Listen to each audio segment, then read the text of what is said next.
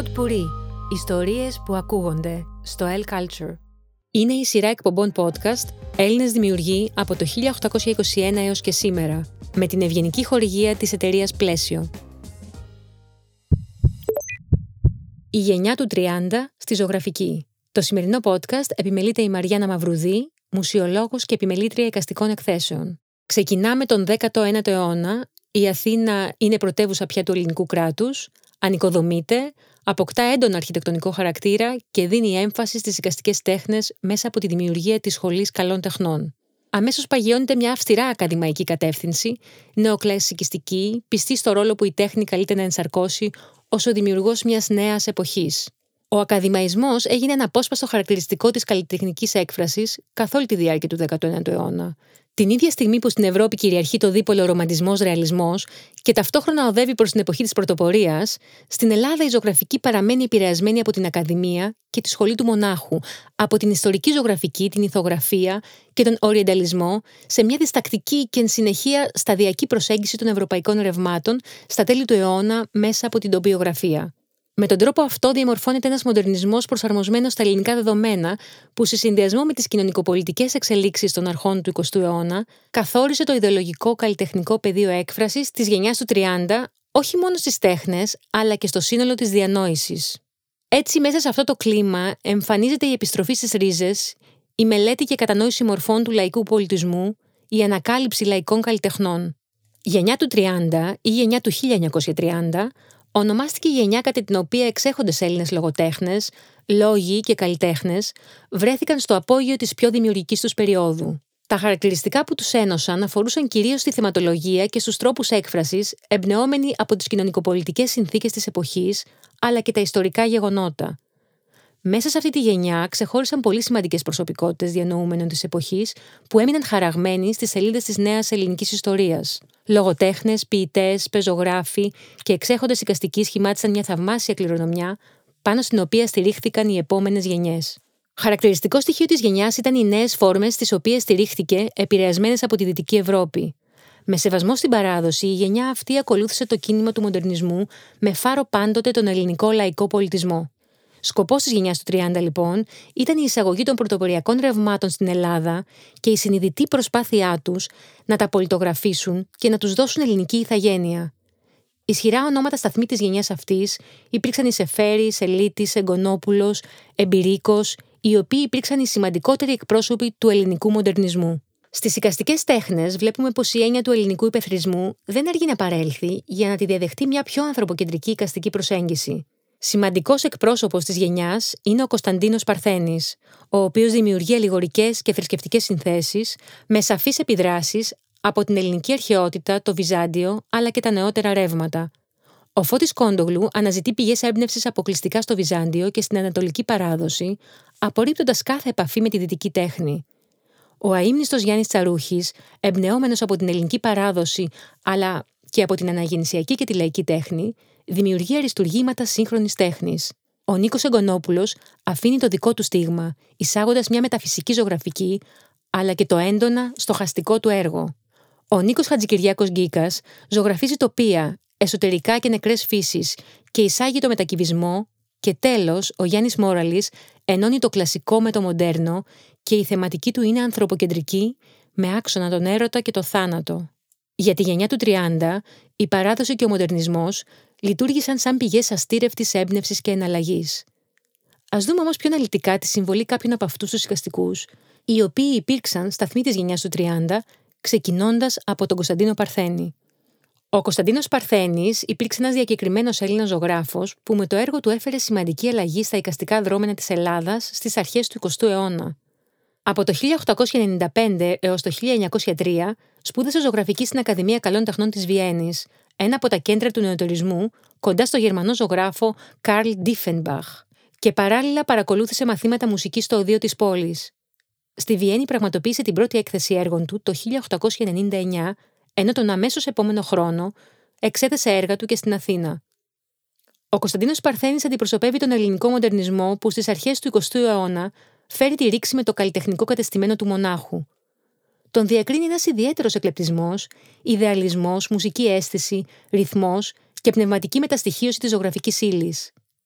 στα έργα που φιλοτεχνεί στη Βιέννη και στην Ελλάδα κατά την πρώτη διαμονή του, μεταξύ του 1903 και 1907, εμφανίζονται οι πηγές της έμπνευσής του, όπως ο συμβολισμός, η Αρνουβό και ιδιαίτερα ο Γκούσταβ Κλίμπτ. Πιο συγκεκριμένα, επηρεάζεται από στοιχεία όπως η ανάπτυξη της ζωγραφικής σύνθεσης στην επιφάνεια, ο υψηλός ορίζοντας, η διακοσμητική προσέγγιση των σχημάτων, η στιγμογραφία και τα ψυχρά χρώματα.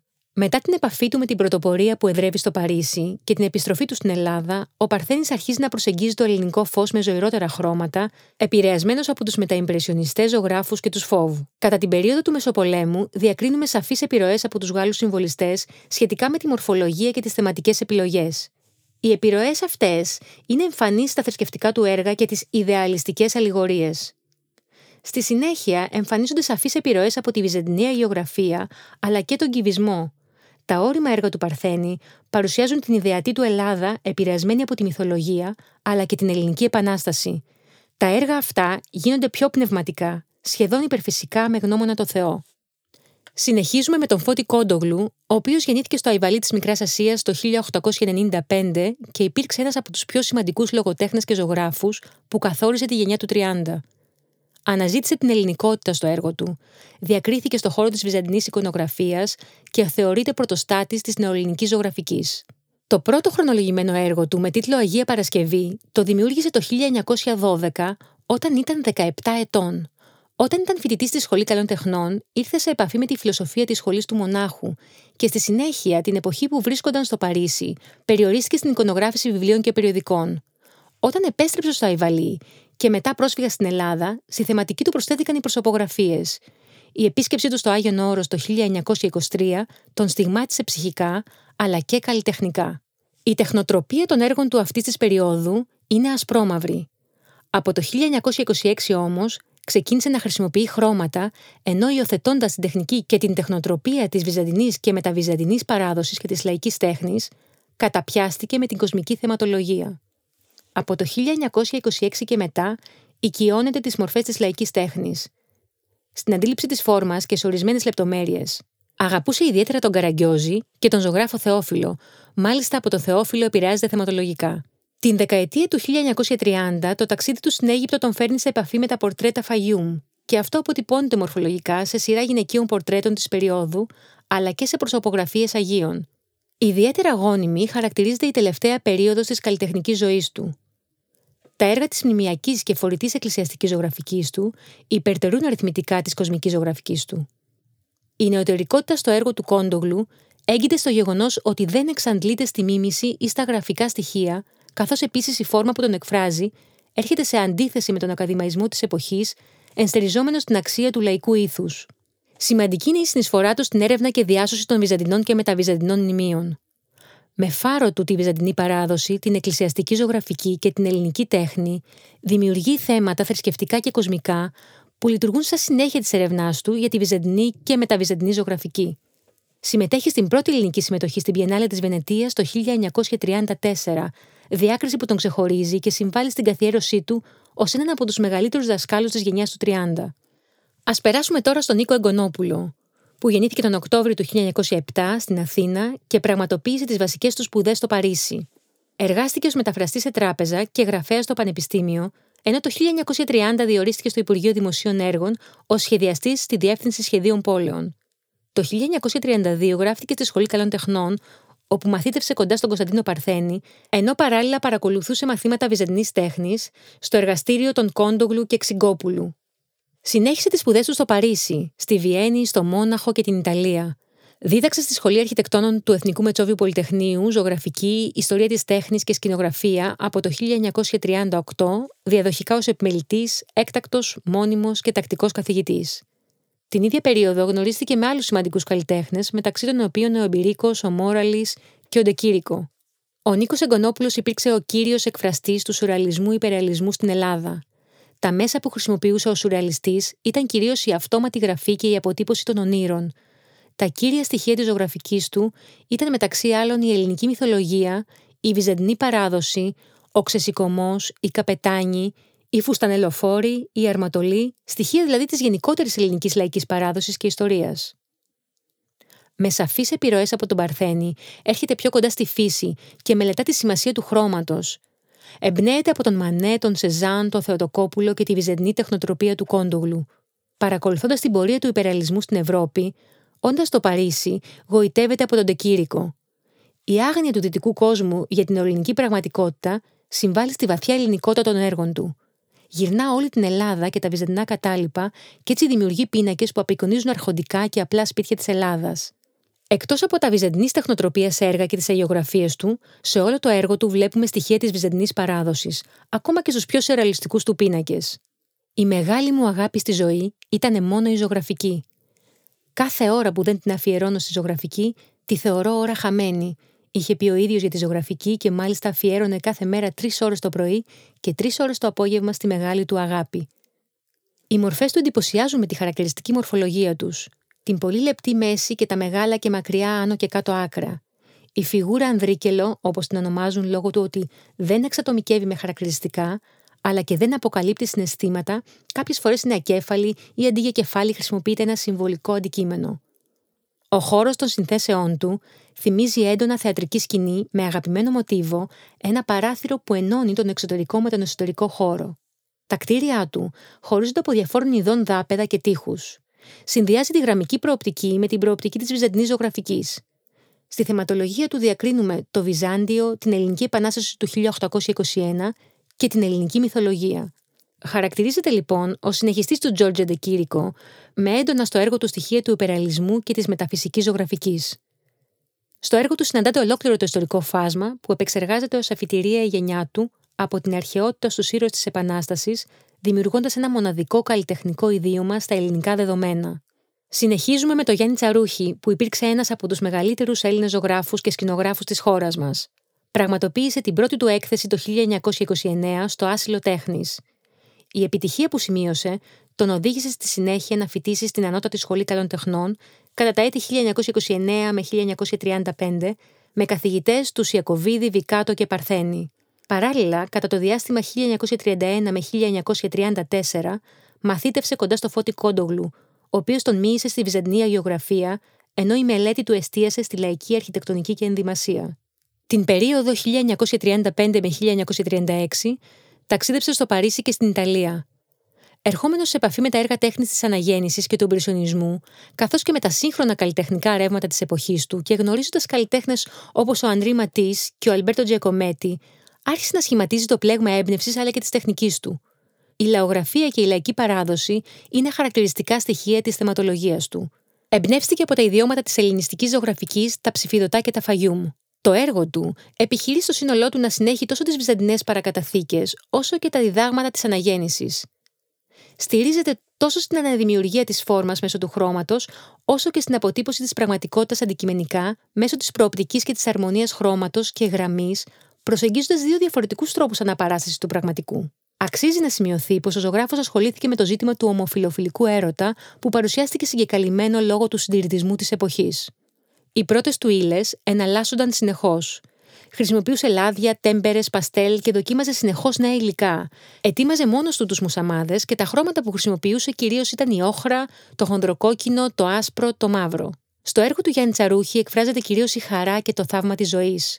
Η θεματική των έργων του περιλαμβάνει πολλά λαϊκά και λαογραφικά στοιχεία, το λιμάνι του Πειραιά, τους ναύτες και άλλα. Σημαντικό είναι φυσικά και το σκηνογραφικό του έργο στην Ελλάδα και το εξωτερικό. Είναι ένας από τους σπουδαιότερους και διασημότερους Έλληνες οικαστικού της γενιάς του και όχι μόνο. Υπήρξε πρωτοστάτης μιας φιλοσοφίας πολύ ξεχωριστής και ρομαντικής, θα λέγαμε, που σκοπό της είχε να παρουσιάσει την Ελλάδα απλά, λιτά, αλλά και τεχνικός άρτια για να ενισχύσει μαζί με τους Δημήτρη Πικιόνη, Φώτη Κόντογλου και Αγγελική Χατζημιχάλη το αίτημα της εποχής για την ελληνικότητα της τέχνης.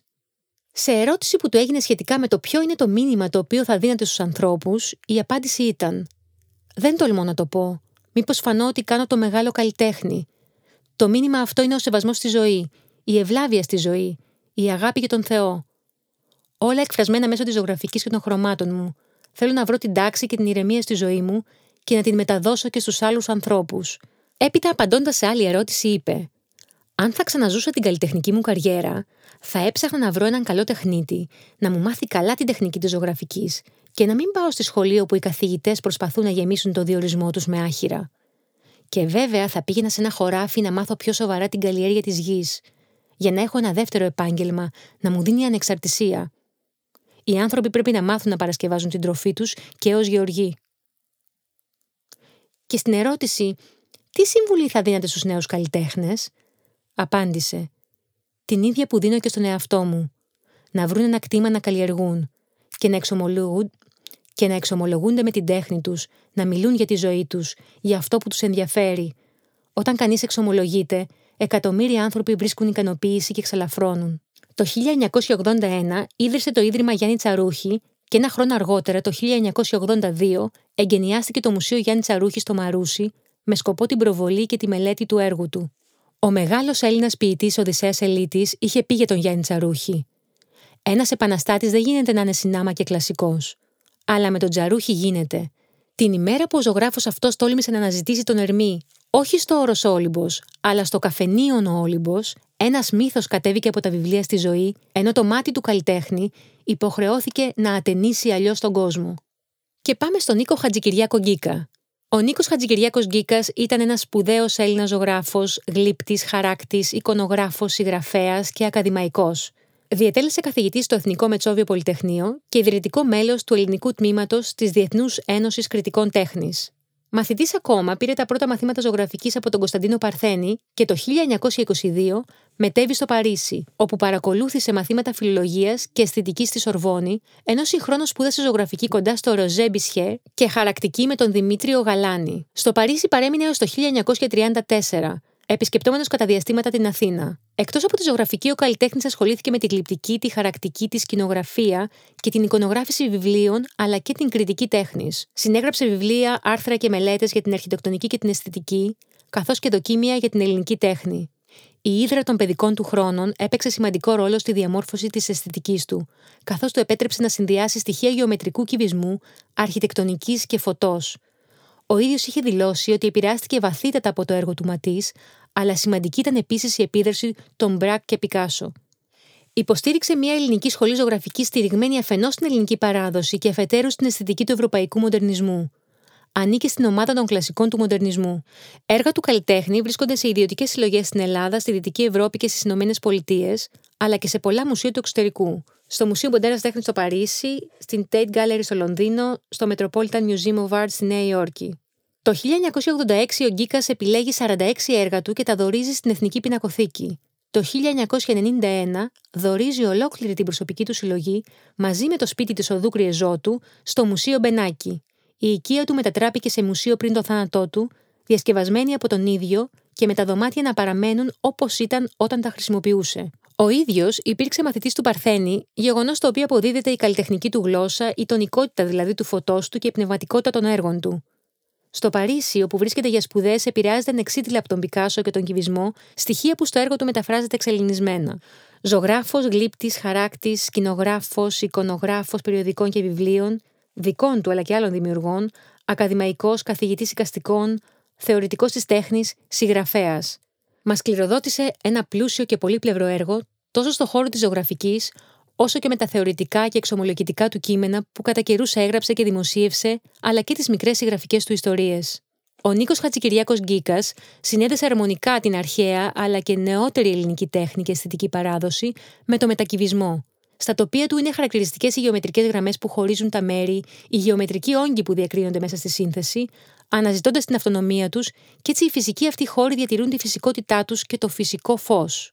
Αυτοί οι φυσικοί χρωματισμοί είναι που προσδίδουν στο έργο του αυτή την αισιόδοξη τους διάθεση. Τα έργα του είναι θεματικά ποικίλα, αναπαραστάσεις τοπίων, νεκρής φύσης, σχεδίων, προσωπογραφιών, ποιητικών σκηνικών, χαρακτικών, γλυπτικών συνθέσεων και άλλα. Μέσα από τα έργα του προάγει την απλότητα και καθαρότητα της σχεδιαστικής φόρμας, ακολουθώντας τις μοντέρνες τεχνοτροπίες της εποχής, όπως το κίνημα του κυβισμού, γι' αυτό δικαίως θεωρείται ο εισηγητής της μετακυβιστικής ζωγραφικής στη χώρα μας. Ο Νίκος Χατζικυριάκος Γκίκας παρέμεινε αφοσιωμένος μέχρι το τέλος στις αρχές και τη φιλοσοφία του, στην αισθητική του και στην τεχνοτροπία του, καθώς η τέχνη του διαμορφώνει το πλαίσιο μέσα στο οποίο κινήθηκε η νέα ελληνική πρωτοπορία της γενιάς του 1930. Θα κλείσουμε αυτό το αφιέρωμα με το Γιάννη Μόραλη. Ο Γιάννης Μόραλης ήταν ένας από τους σημαντικότερους Έλληνες καλλιτέχνες του περασμένου αιώνα. Γεννήθηκε στην Άρτα στις 23 Απριλίου του 1916 και ήταν το δεύτερο από τα τέσσερα παιδιά του Κωνσταντίνου Μόραλη και της Βασιλικής Μιχάλη. Το 1931 είναι ο χρόνος που προετοιμάζεται για τις εισαγωγικές εξετάσεις στην Ανωτάτη Σχολή Καλών Τεχνών και καταφέρνει να ενταχθεί στο προπαρασκευαστικό τμήμα με τον καθηγητή τον Δημήτρη Γερανιώτη. Στη συνέχεια γνωρίζει τον Γιάννη Τσαρούχη και ξανασυναντά τον Νίκο Νικολάου, τον οποίο γνώρισε πριν από λίγα χρόνια στα κυριακάτικα μαθήματα της Ανωτάτη Σχολής Καλών Τεχνών. Η γνωριμία του Μόραλη με τον Τζαρούχη, τον Καπράλο και τον Νικολάου θα αποτελέσει ορόσημο στη ζωή του και στην επακόλουθη λαμπρή καριέρα του, αφού σαν συμφοιτητές στην Ανωτάτη Σχολή Καλών Τεχνών της Αθήνας γίνονται πολύ στενοί φίλοι.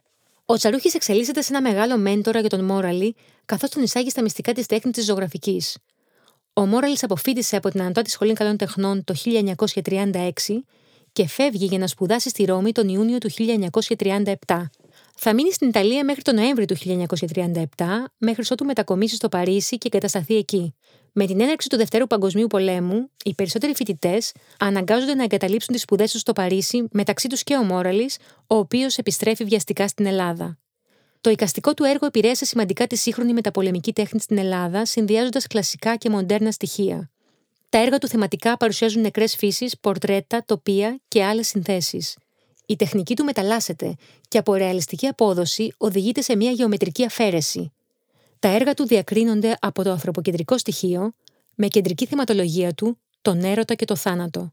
Ο μετέωρος χρόνος και οι ανθρώπινες μορφές κυριαρχούν στη ζωγραφική του Μόραλη, όπως άλλωστε και στην αρχαία τέχνη. Αυτές αποτελούν το θέμα, αυτές βρίσκονται στο επίκεντρο. Ο χώρος γύρω έχει μικρή σημασία. Οι πίνακές του κατακλείζονται από τη γυναικεία υπόσταση. Γυναίκες νέες, γαλήνιες, αλλά συνάμα και μελαγχολικές και μοναχικές. Θα μπορούσαμε να τις χαρακτηρίσουμε ως ονειροπόλες, αλλά μάλλον αφορά σε κάτι πιο βαθύ και υπαρξιακό. Η τεχνική του θυμίζει την τεχνική της ανάγλυφης απόδοσης και αυτό το επιτυγχάνει με το παιχνίδι με το φως. Δεν είναι δύσκολο να διακρίνουμε ότι ο καλλιτέχνης χρησιμοποιεί τα ίδια χρώματα με τους αρχαίους Έλληνες ζωγράφους. Το βαθικόκκινο του κεραμιδιού, την όχρα, το άσπρο και το μαύρο. Μετά τον πόλεμο, προσπαθεί να ακολουθήσει ένα πιο προοδευτικό αφηρημένο ύφος. Οι γυναικείε φιγούρες, οι οποίες αποτέλεσαν μια σημαντική πηγή έμπνευσης για όλη τη δουλειά του, γίνονται όλο και πιο γραμμικές φιγούρες, ενώ οι γραμμές του θηλυκού σώματος δεν είναι πλέον πολύ σαφείς. Η γυναικεία φιγούρα απελευθερώνεται όλο και περισσότερο από τα κυρίαρχα χαρακτηριστικά της. Οι ερωτικές συνθέσεις τους συνεχίζουν να προκαλούν έντονο ερωτισμό με μία δόση μελαγχολίας. Είναι ίσως η τελευταία του προσπάθεια να συμφιλειωθεί με την ιδέα του θανάτου μέσω της μαγείας του έρωτα. Στη ζωγραφική δεν μπορείς να φλιαρείς. Πρέπει να πειθαρχείς. Πρέπει να συγκρατείς τη σύνθεση από οτιδήποτε το περιττό. Έχει πει. Από το 1970 και μετά στρέφεται στα ειδόλια των κυκλάδων και τον γοητεύουν η στυλπνή επιφάνεια του μαρμάρου, η καθαρή γεωμετρία και το σφιχτό περίγραμμα. Ερωτεύεται την λιτή μεγαλειότητα των μορφών. Εμπνέεται και δημιουργεί, με χαρακτηριστικά παραδείγματα έργων του της εποχής, αυτά που απεικονίζουν το ζευγάρι και τη θυματική του έρωτα. Κλείνοντας λοιπόν, η γενιά του 30 προέβαλε την ελληνικότητα ως κοινωνικό, πολιτικό αλλά και δημιουργικό μέσο. Είναι η γενιά που διαμορφώθηκε από το τραύμα του πολέμου και έθεσε τις βάσεις για μείζωνα θέματα, για τον χρόνο και τον τόπο, για την παράδοση, για τη μνήμη και την ιστορία. Είναι η γενιά που υπήρξε προπομπός των επόμενων τόσο στην τέχνη όσο και στη λογοτεχνία αλλά και την ποίηση. Μια γενιά τουλάχιστον ηρωική, πρωτοπόρα και καθόλου σύγχρονη. Ήταν η σειρά εκπομπών podcast Έλληνες δημιουργοί από το 1821 έως και σήμερα, με την ευγενική χορηγία της εταιρείας Πλαίσιο. Pod Puri. Ιστορίες που ακού